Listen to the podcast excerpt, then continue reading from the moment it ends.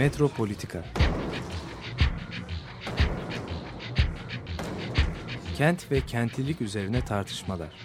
Ben oraya gittiğim zaman balık balık balık balık tutabiliyorum mesela.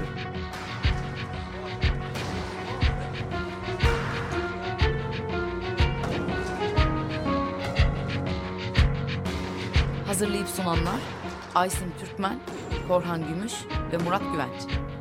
Takusu yok yani. kolay kolay boşaltamadılar. Yani elektrikçiler terk etmedi Perşembe Pazarı merkezinde. Merhabalar değerli Açık Radyo dinleyicileri. Günaydın. Met- Metropolitika'da üçümüz birlikteyiz bugün. Aysim Türkmen, Murat Güvenç, ben Korhan Gümüş. Evet programda. Ee, Aysim istersen bugün geçen hafta hem konuştuğumuz bu mekanla işte yönetim teknikleri arasındaki ilişkiye girelim. Sen e, geçen hafta bir şey yapmıştın, bir referans yapmıştın. Oradan e, başlayarak e, gidebiliriz. Ben de ama öncesinde şu şeye de e, konuşmak istiyorum. Yani bu e, projelerin geliştirilme yöntemiyle ilgili çok ilginç bir ipucu var. Şimdi bu üçüncü havalimanı için bu iki buçuk yıl sonra ihaleden sözleşme imzalandı. Kredi sözleşmesi ve bunun nasıl olduğunu hep birlikte gördük basında. E, kamu bankalarından ağırlıklı olmak üzere bir kredi temin edildi. Bir de hazine güvencesi 11 milyar dolara yaklaşan bir güvence var aslında. Yani bu havalimanı yapılmamış olsa dahi bu güvence veriliyor. Yani yatırımcıya veriliyor. Şimdi bunları izliyoruz. Tam da seçim öncesinde bu e, anlaşma yapıldı.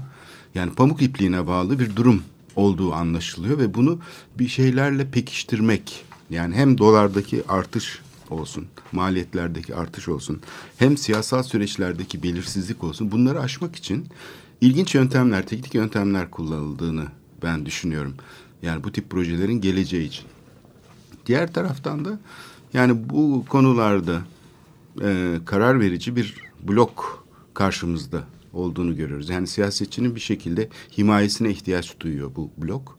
Aslında kararların hani kamu kararlarının nasıl alındığına dair çok ilginç bir ipucu taşıyor aslında bu e, kullanılan yöntemler. Yani hem finansman yöntemleri olsun hem projelerin geliştirilme yöntemleri olsun hem de siyasetçiler tarafından sunulma biçimleri olsun. Geçen hafta ilginç bir şey e, bu şey tartışmasında yaşandı. İnsan hakları ve özgürlüklerle ilgili işte bu merkez ziyareti öncesinde 100 tane aydın e, imza verdi bir metne ve dediler ki işte Türkiye'deki koşulları aslında şey yaptılar ve bu tabii rahatsız etti birçok siyasetçiyi mutlaka iktidardakileri e, böyle bir bağımsız girişimin olması. İşte basında da şey gördük. E, bu insanlar nasıl oluyor da böyle bir açıklama yapabiliyorlar? Bunların içinde çünkü kamu kurumlarında çalışan yani üniversitelerde çalışan insanlar falan da var gibi açıklamalar oldu. Arkasından da bir benzetme yapıldı. Benzetmeyi duydunuz muydu? Bu mankurt. Mankurt evet. Ya mankurt işte e, şey e, insan e, yani mankurt adayının kafası kazanıyormuş. Onu biliyoruz, açıklama- Açıklamayalım. Evet. Yani bu- herkes öğrendi yani artık bu. Tabii herkes öğreniyor bu şekilde. Fakat ben burada başka bir tekniğe e, şey yapmak istiyorum. Aslında bu tip kavramları, bu tip benzetmeleri daha doğrusu ortaya atan bir e, metin yazarları ekibi var. Tabii. Aynı projeler gibi. Ben bunları bu ikisi arasındaki benzerlik çok çarpıcı. Yani bu e, kamunun pro- sunduğu projelerle bu yaratıcı ekipler arasında çok benzerlik var. İkisi, ikisi de gölgede kalıyor. Belki e, kamu yöneticileri bu şeyleri ortaya atıyorlar, fikirleri. Fakat aslında mesela gözümüz önünde bir de cihazı yani mekana da baktığımızda bir cihaz var. İşte prompter deniyor. O cihazın e, ters açıdan bakınca üzerine yansıyan yazılar gözükmüyor. Yani karşıdan bakınca gözükmüyor ve iki tarafa yerleştirilmiş olduğu için cihazın iki ayrı ek- ekranı, ekran demeyelim de levhası diyelim. Bu levhadaki şey şeffaf oluyor. Yani hem yansımayı engelleyici yani bir cam gibi de parlamıyor hem de üzerindeki yazılar gözükmüyor. Fakat bu e, konuşmalar ve bu tip kavramlar, sözcükler aslında bir ekip tarafından hazırlanıyor. Yani bir yazarlar ordusu tarafından. Fakat bunlar anonim bir kişiliğe sahip. Yani bunların hani çok farklı düşünceleri olabilir. Görüşler atabilirler ama ortak bir metin hazırlandığı için aslında cisimleşmiş böyle bir ekiple sunuluyor bu tip benzetmeler. Ama biz onları görmüyoruz. Sadece böyle bir cihaz olduğunun belli belirsiz farkındayız. Bence asıl mesele burada düğümleniyor. Yani bu cihazın aslında bu cihazdan konuşan kişi aslında okuyucu. Arada bir e, sessizlik oluyor. Arada bir sözcükleri tekrarlıyor gibi yapıyor. Belki birer birkaç tane sözcük cümle de ekliyor olabilir. Ama doğal ne kadar doğal yani konuşursa ne kadar taklit ederse konuşmayı o kadar iyi bir hatip olduğu söyleniyor. Günümüzde yani liderlerin böyle bir aleti var. Bilmiyorum kaç tane lider Türkiye'de bunu kullanıyor. Çok, çok sayıda kullanıyorlar. Evet ama dünyada yani bir küresel tabii, şey bu. Tabii. Ee, ama çok da yani tercih eden lider yok. Bir de masraflı bir alet yani düşünsene bütün seyahatlerde otel rezervasyonları yapacaksın. 50 kişilik belki bir yazarlar ordusu taşıyacaksın. İşte bunların e, nakliyesi, bu aletlerin kurulması falan yani çok kolay bir iş de değil. Fakat önemli olan buradaki e, sunum mekanizması. E, çünkü insanlar da hani liderin ağzından çıkmış gibi algılıyor bu tip e, sözcükleri, kavramları. Bu bana ilginç geliyor. Yani şu proje geliştirme yöntemiyle bu kullanılan teknikler arasında çok benzerlikler var. Şey bu bu konu çok önemli. Bunu e, programın ikinci kısmında e, biraz daha açalım. Benim de belki bu konuda bazı söyleyeceklerim olabilir ama biz önce şimdi e, Aysim'i dinleyelim. Şimdi geçen hafta e, biliyorsunuz Eyal Weizmann'dan e, bahsetmiştik. E, bu e, şiddetin e, mimarisi. E, Architecture of Violence üzerine e, konuşmaya başlamıştık. Eyal Weizmann e, İsrailli bir akademisyen e, e, ve e, London College University'de e, Forensics e, diye adlandırdığı da mimari bölümün altında bir bölüm e, kurduğunu e, söylemiştik. Şimdi bugün biraz daha hani bu e, eğer Weissman'ın çalışmalarına e, değinmek istiyorum. Hani e, zaten e, 2015 boyunca yaşadığımız durumları herhalde şiddetin çeşitli veçeleri olarak değerlendirebiliriz. O yüzden şiddet üzerinden konuşmak, hmm. 2015'i anlamak açısından e, bana e, iyi bir yol gibi geliyor. Çünkü başka türlü e, e, gündelik hayatı normal şekilde devam ettirmenin zor olduğu bir devredeyiz. O yüzden hani hiç değilse şiddet üzerinden düşünerek, şiddeti anlamaya çalışarak, şiddeti biraz aslında yapı söküme uğratarak e, devam etmek iyi olur diye düşünüyorum. Şimdi e, ne yapıyordu eğer Weizmann? Bu e, savaşın ve diğer e, farklı çatışmaların e, maddeselliğine e, bakıyor.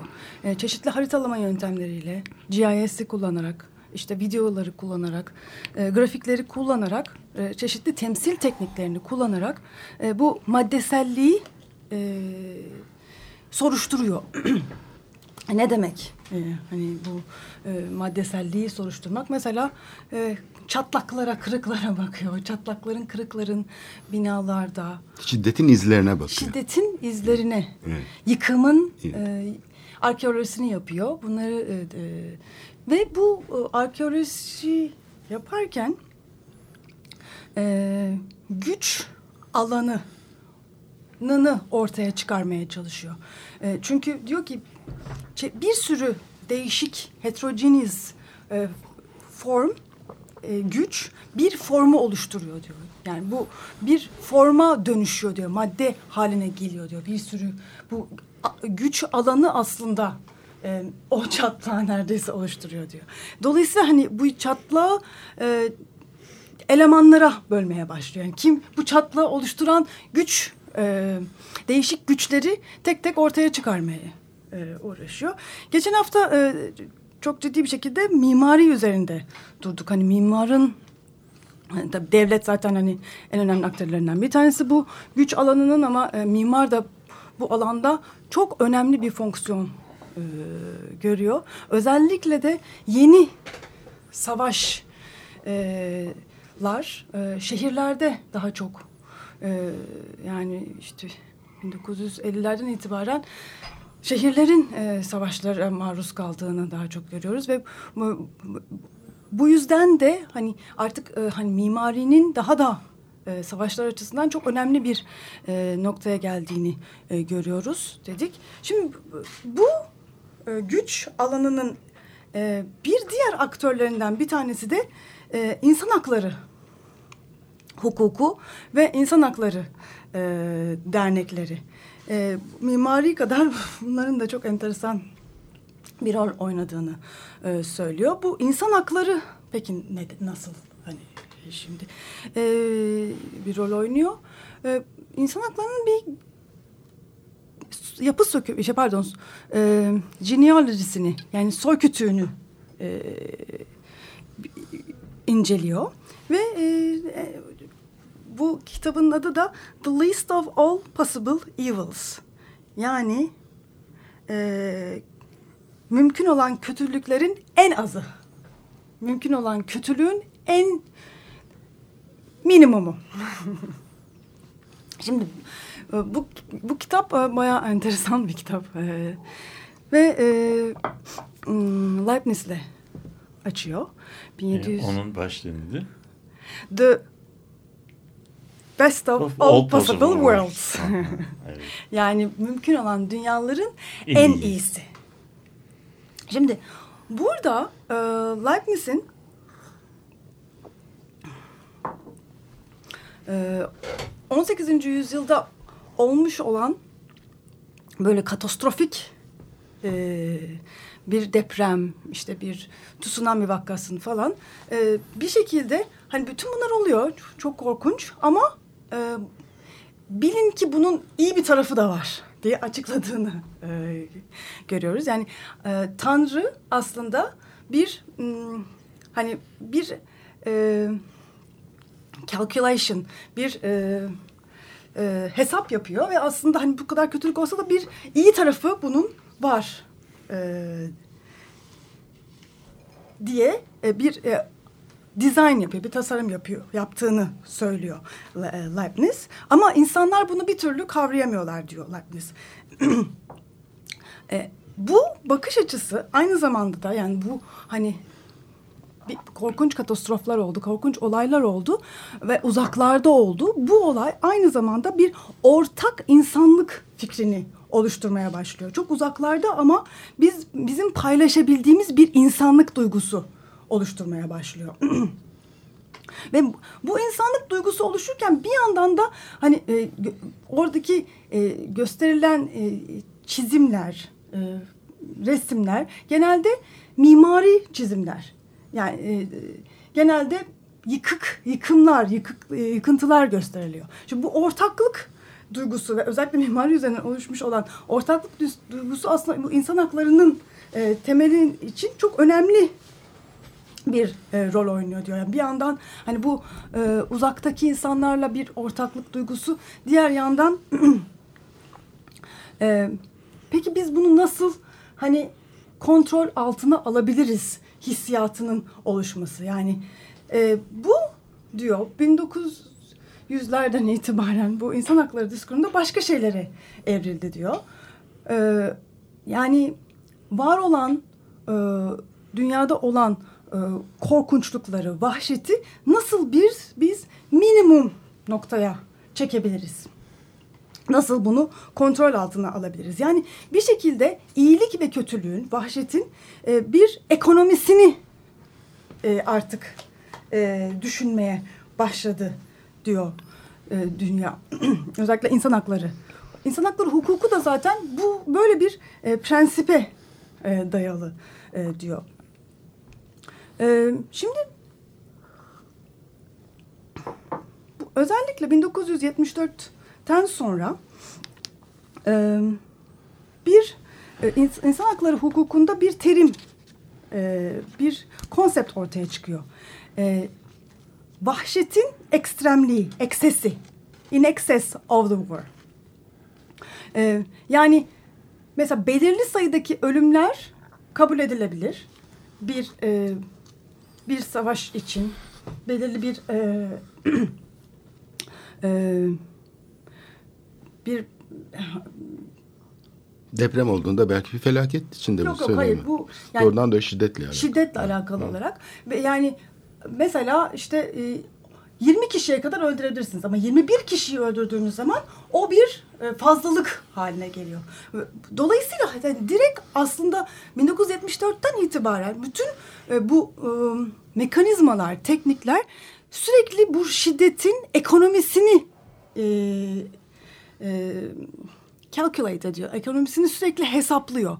Yani nasıl bütün dünyadaki finansal sistemler sürekli her şeyi hesaplıyorlar. Aslında e, bugün e, e, askeri sistemlerde, hukuk sistemleri de sürekli bir e, rasyonel bir şekilde sürekli sayarak, e, me, ölçerek, biçerek e, çeşitli e, savaş e, rejimleri, çeşitli, çeşitli savaş politikaları oluşturuyorlar diyor.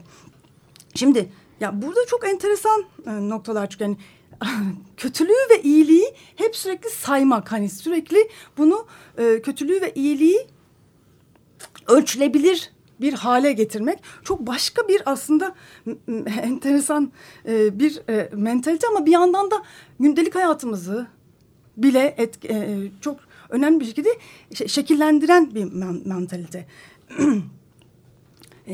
bu sayma işlemi özellikle hani e, savaş stratejilerinde bu sayma, bu e, ölçülebilirlik kriteri mesela nasıl işliyor diye bakmaya başlıyor.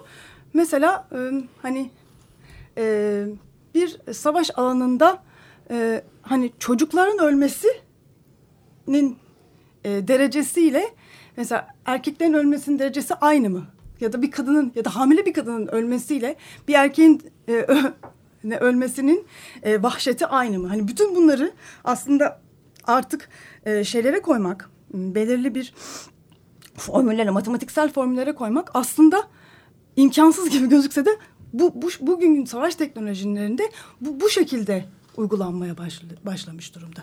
Yani e, on, 15 kişinin e, öl, ölmesine göre mesela bir e, atak yapılacak. Belirli bir yere bomba e, bombalı saldırıda bulunacak. 15 kişiye kadar izin var. E sen askerlik yapmadığı için bilmiyorsun Aysen. Evet, ben Bunlar normalde zaten o kadar yani bu kitabı e, söyledikleri aynen askerlikte. Mesela eğitim zayiatı vardır. Operasyonun öncesinde değil mi bir fizibilite yapılır. Şu kadar e, kişi bizden kayıp olacak falan yani gibi. Yani 7-8 kişi ölme, ölmesi çok önemli değildir. Yani evet. normal eğitim zayiatı mesela. Mesela evet.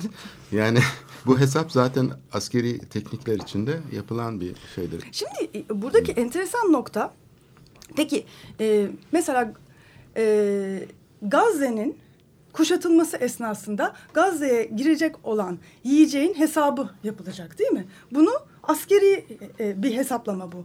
Bu kadar izin verilecek. Hı hı. E, bu peki bu ne bu, bu oradaki insanların ancak ölmemesini sağlayacak hı hı. E, noktada tutulacak. Peki bunu nasıl hesaplayacaklar?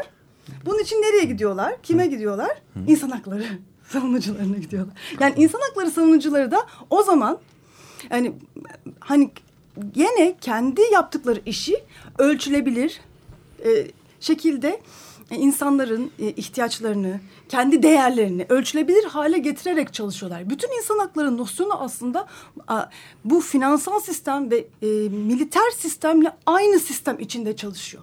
bir şey söyleyeyim mi bu arada? Yani sen devam et de ben sadece bir küçük noktaya değineyim. Bu tayın, tayın diye bir kelime var. Yani insanların günlük yiyecekleri evet. hak. Evet. Tayın. Tayın kelimesinin e, şeyi Fransızcası ve e, İngilizcesi re, rasyon. yani, Rasyonelitenin e, kökü. Yani işte yani o oradan geliyor yani şey ak, akli olarak makul makul miktar anlamına geliyor. Ölçülen ölçülen tabii, tabii, ma ölçül, makul miktar. Tamam devam edelim. Ee, şimdi e, burada hani tabii ki insan hakları e, savunucuları olsun, orada çalışan insan hakları organizasyonları olsun, e, yani orada var olan e, askeri e, sistemi e, hani e, sistemin karşısında duruyorlar. On, onun ona hani mesela bu kadar yemek yetmez, bu kadar tayın mümkün değil demeye çalışıyorlar. Ama bir şekilde kendilerinin yaptığı sistemde bu sistemin dışında bir türlü çıkamıyor. Yani burada e, aynı mimarlıkta olduğu gibi geçen hafta bahsettiğimiz yani mimarlık e, belirli yerleri e, dizayn ederken, tasarlarken, oraları organize ederken devletin mantığından ve bazı askeri mantıktan dışarı çıkamıyor. Dolayısıyla mimariye bambaşka bir şekilde bakmamız gerekiyor. Buna detournament uygulamak, var olan mantığının dışına çıkarak bakmak gerektiği gibi insan hakları diskurunda da aynı sorun olduğunu e, vurguluyor ve aslında e, yani Türkiye'deki bir sürü e, hani muhalif sesin de aynı sorunu yaşadığını düşünüyorum. Özellikle mesela hani son dönemlerde olan e, Kürt hareketiyle ilgili de, dahi olsa yani bakış açıları hep o insan haklarının içinden oluyor ve bu insan hakları içinden konuşmanın da aslında e, devletin ya da askeriyenin militer e, dilinden ve esas mantığından çok da uzak değil. Yani aynı mantık, aynı liberal devlet çerçevesi aynı liberal bakış açısına sahip. Yani e, ölçülebilir. Hani biz zararı nasıl en aza indireceğiz? Hani tam tersine yani hani biz zararı nasıl en aza indireceğiz? Bakış açısı zaten oradaki insanın nasıl yaşadığını, nasıl hissettiğini, nelerle muhatap olduğunu tam göremeyen bir bakış açısı zaten. Yani oradaki insanın e, insana e, öznellik vermeyen bir bakış açısı zaten. Hani bu açıdan çok önemli bir şey olduğunu düşünüyorum. Yani insan haklarının da mimari gibi yani e, bu özellikle şiddetle ilgili e, ve hani bu savaşlarla ilgili noktada çok e, önemli bir aktör olduğunu ve bu yaptığı bu, e, bulunduğu pozisyonun çok az aslında e, sorgulandığını ama gitgide daha çok sorgulanması gerektiğini ve Türkiye'de bunun neredeyse çok az yani hiç sorgulanmadığını e, görüyorum. Hani e, ve burada çok büyük bir sorun olduğunu hani dolayısıyla bakış açısını ve terimleri değiştirmediğimiz zaman hep aynı e, söylemler içinde hapsolduğumuzu e, hissediyorum. E, bunun açıkçası hani e, görsel temsillerde de çok bu şekilde yaşandığını görüyorum. Yani e, hani belirli konulardan bahsederken bu 12 Eylül olsun, Kürt hareketi olsun, e, Kürtlerin yaşadığı savaşla ilgili olsun hep e, mağdur gösterme, hep e, hani e, insan haklarının e, e, e, insanların ezildiğini gösterme tarafından bakmanın aslında bir şekilde var olan güç dengelerinin tamamen içinde kalmak olduğunu, bu başında anlattığım bu güç alanını bir türlü aslında yerinden oynatmadığını, bu güç alanını deşifre etmediğini, tam da onun içinde e, karşılıklılık e, o, karşılıklı bir şekilde konuşulduğunu hissediyorum. Yani tabi olan e, tarafın da aslında iktidarla aynı e, şey ya da bu gücün kaynağıyla aynı e, semantik şey içinde yer aldığını söylüyorsun. Yani itiraz ederken de e, bununla ilgili çok e, çok önemli bir şey bu ayrıca. Yani. bu, bu noktada bir şey daha eklemek Hı. istiyorum. Eğer Weizmann'ın e, çok e, önemli yaptığı bir şey var. Yani en başta söylediğim gibi aslında e, bu e, şu anda yeni militer e, veya devletin kullandığı tek, yeni tekniklerin hepsini kendisi de kullanıyor.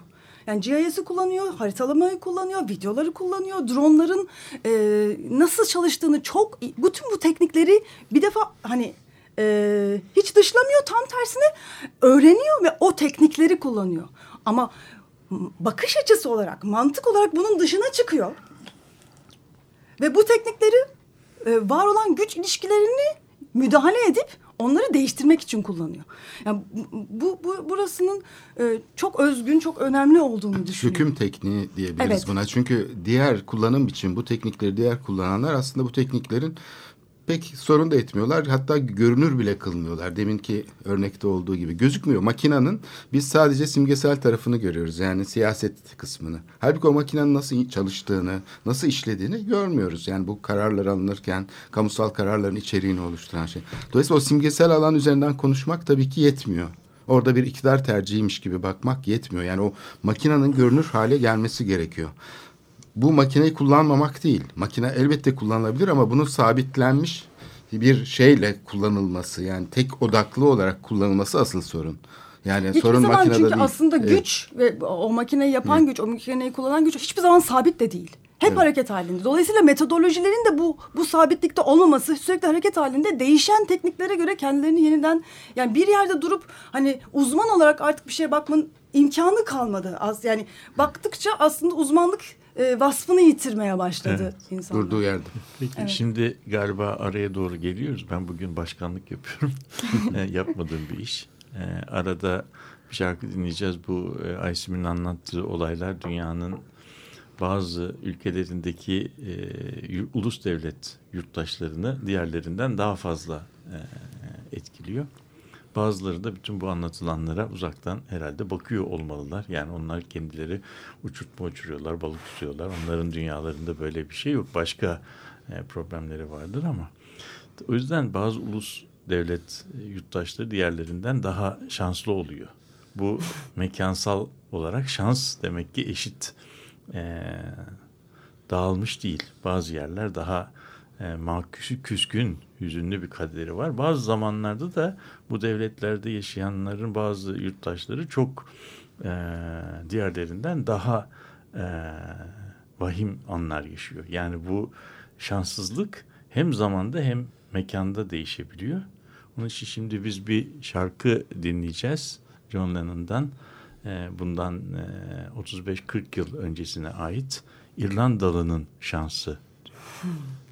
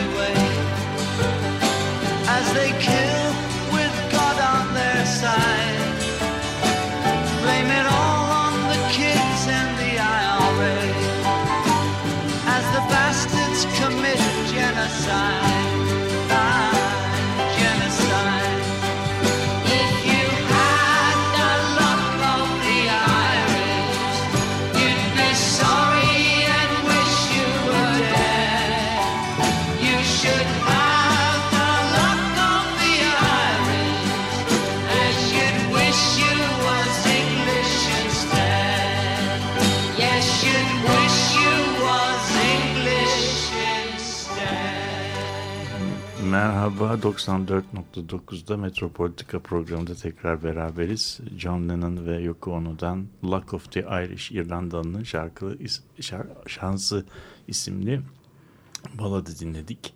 Günün mana ve ehemmiyetine e, binaen diyelim eski Osmanlıcayı kullanarak E, ilginç bir şarkı. E, Şimdi kaldığımız yerden devam edelim. A- Aysin bize e, anlatmasına devam edelim. Lafını kestik çünkü. Estağfurullah. Ee, zaten e, hani e, sanırım e, e, bu eğer Weissman'ın bakış açısını hani iki haftadır e, konuşuyoruz. E, bu forensic architecture üzerinden ve e, forensic forensics e, kelimesi üzerinden bu Adli tıp Evet, mimarisi. adli tıp e, Mimarisi. mimarisi. Forensic architecture, adli tıp mimarisi. Onu da e, yapı sökümüne uğratıyor. Aslında yaptığı tabii adli, kendisinin adli tıp mimarisi değil, counter forensics. Evet, yani karşıtı, adli Evet. tıp e, adli tıp karşıtı bir mi- mimari. E, yani orada işte e, yani bu e, detornament, onu nasıl çevireceğiz bilemiyorum ama. Yoldan çıkarma. demek. Yoldan çıkarmayı nasıl yaparız hani bütün e, derdi o e, eğer Weissman'ın hani o e, çünkü hani mesela çok fazla aslında bu e, finansal krizle ilgili olsun finansal kapitalizmle ilgili olsun çok ciddi çalışmalar var ve çok ciddi e, kafa yoruluyor. Rota değişimi filan denebilir. Yani yön, yön, yön Evet rota değil. Evet yön değiştirme, rota değiştirme, detornament. Ee, ancak e, hani bu detornamentları nasıl yaparım diye düşünüyor hani. Onların e, şey e, güç e, alanlarının içindeki aktörleri ortaya çıkarmak, sürekli değişen e, e, teknikleri kendi uygulayarak o e, bu e, güç alanını ortaya çıkarmak ve onlara müdahale etmeyi nasıl yaparım ki daha e, iyi e, bir gelecek için, daha daha iyi mimari gelecek için, daha iyi şey planlanmış şehirler için, e, bir daha olmaması için, tekrar vahşetlerin yaşanmaması için bunu nasıl e, yaparım diye düşünüyor. E, şimdi bu e, yani ekonomik e, alan aslında e, kendi içinde kalmıyor diyor. Yani bu finansal olarak her şey ölçülebilir olması bütün alanlara nüfus etmiş durumda diyor. Dolayısıyla hani bu e, bu bütün alanların içindeki ölçme mantığı, e, ölçülebilir ve rasyonel kılma mantığını ortaya çıkartıp e, ve ölçülebilir olma olmayan neler var bunları da denklemin içine getirmek. Yani insanların kendilerini ölçülebilir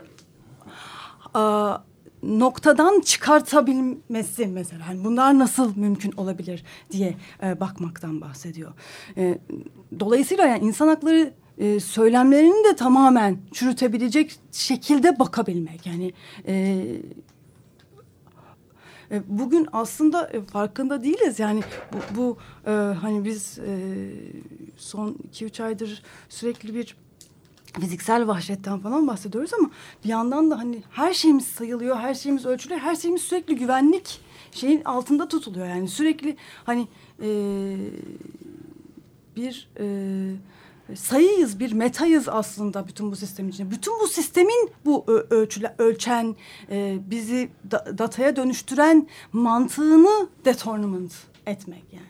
O, o e, hani bu şiddetin arkeolojisinden, şiddetin mimarisinden yola çıkarak bunu yapıyor ama ba- başka şekillerde de bu olabilir diyelim ve hani daha umutlu e, günler içinde hani bugün hani bu sistemleri daha e, kökünden eleştirmek, daha farklı e, hani daha e, belki soy kütüğüne tabi tutarak belki işte bu e, güç alanlarını ortaya çıkartarak eleştirmek e, gerektiğini düşünüyorum. Şimdi toplantının birinci kısmında yani şeyin e, programın birinci kısmında biz tabii akademisyen olduğu için bütün üç kişi bir araya geldiği zaman toplantı oluyor. Yani radyoda mıyız başka yerde miyiz onu da unutuyoruz. Şimdi e, bir başka yani iki, iki ilginç e, şey oldu konuşma oldu. Bir tanesini ben e, konuşmanın to, e, yani programın başında ikinci kısma bırakalım dedim. Yani o şeyin bıraktığı yer. E, Korhan'ın bıraktığı yer bu şeyler prompterlar ve bu e, yeni kavramların e, ortaya atılması meselesi. E, bunu bir, bir tarafa koyalım. Bunun hani örneklerini gördük. Onun arkasından da Aysin bize şeyleri anlattı. İşte bu forensic architecture yani mimarinin kendisinin her şeyin e, her şeyin ölçülebilir olması ve en çok en e, nasıl diyelim en Dolayısıyla günahsız, en günahsız, en masum e, san, sanılan e, söylemlerin içerisine bu e, Mantığın nasıl? mantığın nasıl nüfuz ederek e, girdiği. Yani aslında bu iki e, konu e, başka başka alanlardan şey yapılsa bile e, telaffuz edilse bile aslında aynı e, aynı işe işaret ediyor. Birbirlerine evet, dokunuyorlar? Dokunuyorlar. Yani Evet. şimdi burada burada bu şimdi e, bu belki toplantının e, son e, şeyinde döneminde ben de e, bugün bana başkanlık verildi. Başkanlık nüfuzumu biraz suistimal ederek kötüye kullanarak bu konudaki düşüncelerimi belki aktarayım. E, Şimdi yani bu, bu gerçekten bugün gündeme gelen metropolitikadaki politikadaki bu kavramlar, e, kavramların kullanılışı, söylemlerin e, seferber edilişi belli alanlarda ve bunların da göründüğü, e, göründüğü kadar masum olmayışı konusundaki e, duyarlılık bence çok e, değerli bir şey. Yani bizim bunun üzerinde iyice düşünmemiz gerekiyor. Bu düşüncede yani bu önemli olduğu kadar da düşünülmesi yani hakkında düşünülmesi zor bir Çok şey. zor, Çünkü e, biz bu kavramlarla büyüyoruz. Evet. Bu kavramlar bu kavramlar Biziz bu kavramlar. Yani bizden- bizim dışımızda değil bu Yani kavramlar. biz bu kavramları kullandıkça Aynen. o kavramları yeniden üretiyoruz. Ve İnsan hakları bir- nasıl demeyeceğiz mesela değil mi? İşte o- Savaşla yani bahsederken, işte ama, ama kötülükten bahsederken Evet, insan hakları ama- nasıl demeyeceğiz? Evet. Hani mümkün Ama değil. bilim tarihi de e, şeylerin 19. yüzyılın e, bir sakallı düşünürünün söylediği gibi o 19. yüzyılın da yani bilim tarihi dediğimiz şey böyle aşikar görünenin ardındakini bulmak çabasıdır bilim. Yani o yüzden bilimsel çaba e, bu aşikar olanın ardındaki gerçeği. Şimdi çok kaba bir örnek, örnek vereyim. Ben burada oturuyorum. Şu sol tarafındaki doğudan yani doğu dediğimiz yerden bir şey kalkıyor, bir ışık kalkıyor. Ben hiç yerimden kıpırdamıyorum. Öbür taraftan gidiyor, batıyor. Ben yemini billah ederim ki yerimden bir santimetre kıpırdamadım. O oradan kalktı, buraya gitti. Şimdi kim kim döndü, kim durdu sorusunun aşikar cevabı. Ben burada oturuyordum. O geldi, o ışık oradan kalktı, buraya gitti. İşte bu e, binlerce yıl, binlerce yıl bu aşikarlık e, bilim şeyini işgal etmiştir. Ama sonunda bilim bunun tam tersinin olduğunu, o ışık dediğimiz şeyin bir yerlerde durduğunu, bizim onun etrafında döndüğümüzü e, göstermiştir.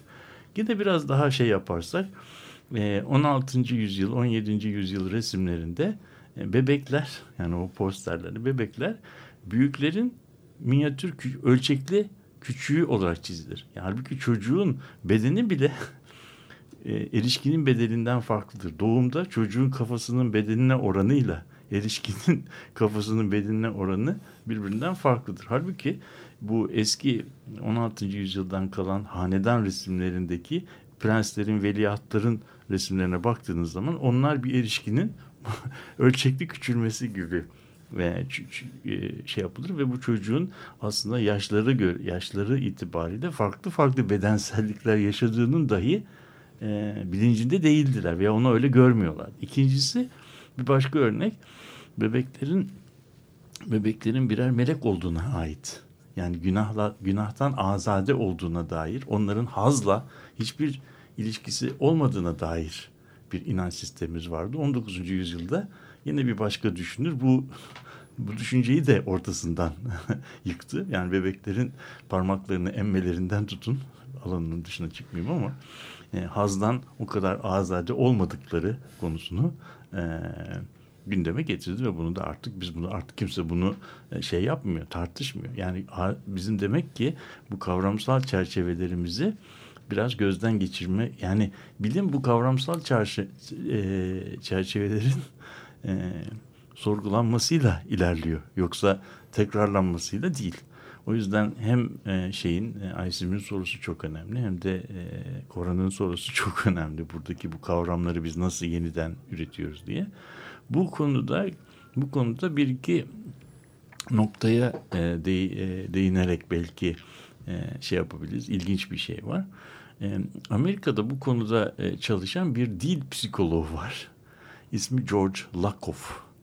Ve bu George Lakoff denen e, bunu çok e, çok ünlü kitapları var ve biz dil yoluyla dil yoluyla ve bu kavramlar hiyerarşisi hiyerarşisi yoluyla nasıl etrafımızdaki dünyamızı kuruyoruz. Bu problemle uğraşıyor. Bu şeyin e, George Lakoff'un e, kitapları işte yanı başımızdaki metaforlar ondan sonra e, kadınlar, ateş ve e, tehlikeli şeyler falan gibi böyle ilginç başlıkları olan ama çok değerli, çok önemli bir, e, bir dil psikoloğu. Son zamanlarda bu dil psikoloğu kendini siyasi alana vermiş ve siyasetçilerin nasıl olup da nasıl olup da siyasi söylemi bu kavramlar üzerinden kurduklarını ve bu kavramlar dünyası nasıl bir savaş alanı e, haline geldiği meselesini inceliyor. E, son zamanlarda yayınlanmış. Kendisi bir demokrat. Demokrat Parti kampanyalarını şey yapıyor. Artık tabii Amerika'da Demokrat Parti'nin e, şeyden ne kadar farkı var diyebilir diyebilirsiniz ama bu tabii e, hem doğru hem yanlış bir şey. Çünkü Demokrat Parti dediğimiz şey kendisi de bir koalisyon. Onun içerisinde çok farklı görüşleri savunan insanlar var. Yani o yüzden e, Demokrat Parti'yi de böyle bir eski Osmanlıca söylendiği gibi böyle ceffer kalem hepsini alıp bir, bir yere atmak yani milyonlarca şeyden bahsediyoruz. O da o da pek mümkün değil. Ama bu yap, yaptığı şey bence çok e, ilginç bir şey. Bir de küçük kitabı var. İsmi The Little Blue Book. Küçük mavi kitap. Yani Demokrat Parti militanlarına e, el bu el kitabı gibi bir şey. Yani bu siyasi söylemde kullanılan kavramların nasıl araççı bir, şey, bir şekilde kullanılıp bu kavramların ima ettiği şeyleri kaldıraç olarak kullanarak yeni küçük söylemsel zaferler elde edildiğini e, anlatıyor kitap. Yani bir çeşit siyasi söylemin kavramsal arka planını e, şey yapıyor mücadelenin. Yani burada bir kavramın işaret ettiği şey var. Bir de bizim kafamızda kavramsal yapı var. Kavramın burada bir özenle şey yaparak e, özenle e, e, özenle işaret edileni bir an için parantez dışına çıkartıp bu kavramsal kafamızda yerleşik kavramsal yapıları arasındaki mücadelenin nasıl e, şekillendiğini ve bunun taraflarda tartışmalarda nasıl küçük münazara zaferleri diyebileceğim yani tartışma zaferlerine e, sebep olduğunu gösteriyor. Bu soyut bir şey söylediğimin farkındayım. Bunu hemen e, açayım. Amerika'da biliyorsunuz toplumu e, ortasından e, ikiye ayıran en temel e, problemlerden bir tanesi. Bu iki partiyi birbirinden ayıran en, en temel ayırıcılardan bir tanesi bu e, kürtaj meselesi. Yani bu kürtaj meselesinde Amerikan toplumu tam anlamıyla yani böyle yüzde e, 49.9'a 50 veya yüzde 50 50 demek böyle şey yapıyor. Ve bu e, bunu, burada herkes burada müthiş bir geçiş, geçişkenlik var. Ve en son şeyde yani nihai en son kertede bu pozisyonlar seçim sabahı tekrar birbirinden ayrılıyor. Seçim sonrasında tekrar bunlar bir araya geliyor. Ve buradaki tartışmada iki çeşit şey e, kavram dile getiriliyor. Bu aile değerlerini savunan e, şeyler, cumhuriyetçiler buradaki tartışmada biz yaşam hakkını savunuyoruz diyorlar. Biz yaşam hakkını savunuyoruz. Bunun adına pro-life. Yani biz yaşam taraftarıyız. Biz yaşamın tarafındayız. Şeyler ise yani buna karşılık e, yerleşik demokrat müdafaa veya karşı söylem bu, bu sava biz e, seçim hakkını savunuyoruz. Pro-choice. Pro-choice. Yani şimdi bu kavga o zaman sonuçta bu seçim özgürlüğü ile yaşam hakkı e, arasındaki şeye dönüyor. E, bir tartışmaya giriyor. Şimdi yazar çok ustaca bir şey yaparak e, deturneman yaparak yani bir e, tartışmayı ima edilenden çıkarıp kavramlar dünyasının kendi mantığına sokuyor. Bu kavramlar nerede duruyor? Ve orada e, şimdi burada tekrar etmesi zor. Belki bizim bu açık bilinç programındaki hocalarımızın e, geliştirmesi gereken bir e, süreçle gösteriyor ki bu kavramlar aslında gökten inmiyor. Eski Yunanlı filozofların söylediği şeyler gibi bu kavramlar, bu choice kavramı, life kavramı, yaşam kavramı, yaşam hakkı kavramı, hak kavramı, eşitlik kavramı bunlar aslında bebeklikten itibaren bizim bir çeşit e, sensory motor yani bedensel e, şeylerimizde dünyaya bedensel olarak katar, katılarak e, tanımladığımız, inşa ettiğimiz zihinsel yapılar. Ve bu zihinsel yapıların kendi hiyerarşileri var. Güzel. Bu hiyerarşilerde de gösterilebiliyor ki e, yaşam hakkı kavramı, yaşam hakkı kavramı bu hiyerarşinin en tepesinde duruyor. Çünkü yaşam hakkını korumadığın zaman bütün diğer altındaki kavramlar anlamsızlaşıyor. O zaman muhafazakarların hızla bu tartışmayı yaşam hakkı e, tartışmasına çekmekle suretiyle anlatabildim mi? E, kazanılması mümkün ol karşı tarafı kazanmalarını mümkün olmayan bir şeye soktukları gösterilebilir. Söylemsel Üstün- üstünlük. Söylemsel üstünlük kurulmuş oluyor. Ve onun o, o söylemsel üstünlüğü ve ondan sonra da bu yaşa, e, biz biz seçim hakkını savunuyoruz Seçim hakkıyla Se- yaşam hakkı Aynen, arasındaki şey, fark. Seçim hakkının ise piyasa ekonomisinin senin söylediği seçim özgürlüğü piyasa ekonomisinin liberal ekonominin bir kavramı olduğu metafizik düzeyde Hiçbir öbür kavram öbür kavramı yenemeyeceğini gösteriyor. Şimdi bu e, bu e, bunun tabi Lakoff'un kitabı Mavi Kitap'ta bu olayı bu terminolojiye sokan e, tarafın yani e, niyetinin çok e, nasıl diyelim hayırlı olmadığını ve aslında satrançtaki gibi bir e, karşı rakibini Hamle. e, hamle, ham- bu hamleyle e, şeyi e, kaçamayacağı bir yenilgiye sokmak istediği. O zaman bu böyle bir şeye sokmak isteyenlere ne cevap verilir e, sorusundan gidiyor. Yani burada biz e, şeye mahkum muyuz? Yani bununla tartışırken acaba e, söylemi tartışmayı illa ve illa e, seçim hakkı e, argümanına indirgemek e, zorunda mıyız? Bunun alternatifleri olabilir mi? Bu- Bunlar tartışılıyor. Bence e, üzerinde durulması çok e, önemli. Çünkü bu bize bir şey öğretiyor. Bu siyasi tartışmada gündeme gelen kavramlar, terimler, bu son son olarak şeyin e, Koran'ın söylediği işte bu eski Türk e, şeyinden nasıl diyelim mitolojisinden alınan e, ve de insanın tüylerini diken diken edecek bir işkence yöntemi, e, insan işkence yöntemi ki bu öldürmekten de beter bir yöntem. Bu, bu kavramın günde, gündeme getirilmesi ve bu hangi gündeme getirilmesi ondan sonra hiç de e, tesadüfi e, şeyler değil. Yani en azından e, bunu dile getiren insanların e, bu, bu tarihi çok iyi bilenlere danışarak kullandıklarını ve bunların güzel kaldıraç vazifesi e, görebileceklerini ima ediyor. Şimdi o yüzden bizim e, şey- konuşmayı ben sunuşu bitirirken yani Aysim'in bıraktığı noktaya geri geliyorum. Hiç e, bizim gündelik hayatımızda ya çok teorik konuştu ne dediği de pek anlaşılmadı yani kendini ifade edemedi şeklinde bir takım şeylerimiz var. Hani ayağı yere basmadı. E, teorik ve bizim o açımızdan da teorik konuşmak böyle genel şeylerden konuşmak genellikle değil. değil.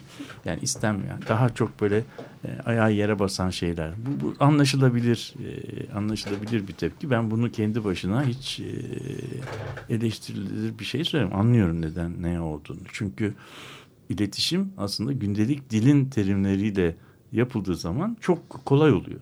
Bu iletişim şeyini soyut kavramlara çektiğimizde o zaman iletişim ancak bu kavramlara aşina olanların anlayabileceği bir jargona e, dönüşüyor. O da geniş kitleleri dışarıda bırakıyor. Ama e, biz işte bu George Lakoff'un yaptığı gibi bir şeyler yapmalıyız ve buradaki e, buradaki bu e, kavramsal dünyadaki ilişkileri e, düşünüp hangi kavramların hangi e, hamlelerde hangi kavramları yenebileceği konusuna da yani dilimize, kavramsal yapımıza, dünya bakış e, dünya bakış açımıza biraz daha özen göstermemiz gerektiğini düşünüyorum.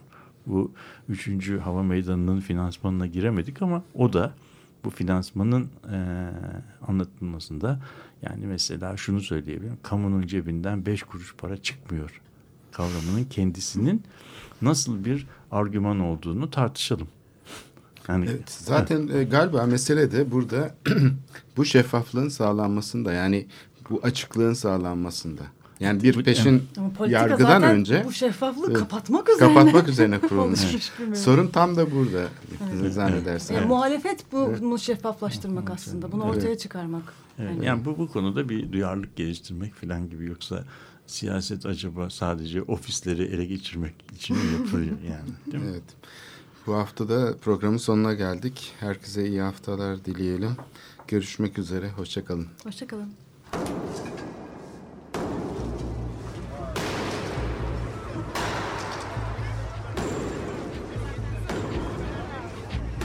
Metropolitika Kent ve kentlilik üzerine tartışmalar. Ben oraya gittiğim zaman balık balık balık balık tutabiliyorum mesela.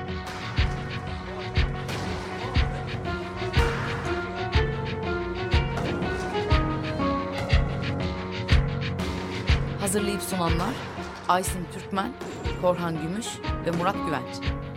Takusu yok yani. Kolay kolay boşaltamadılar. Yani elektrikçiler terk etmedi Perşembe Pazarı merkezinde.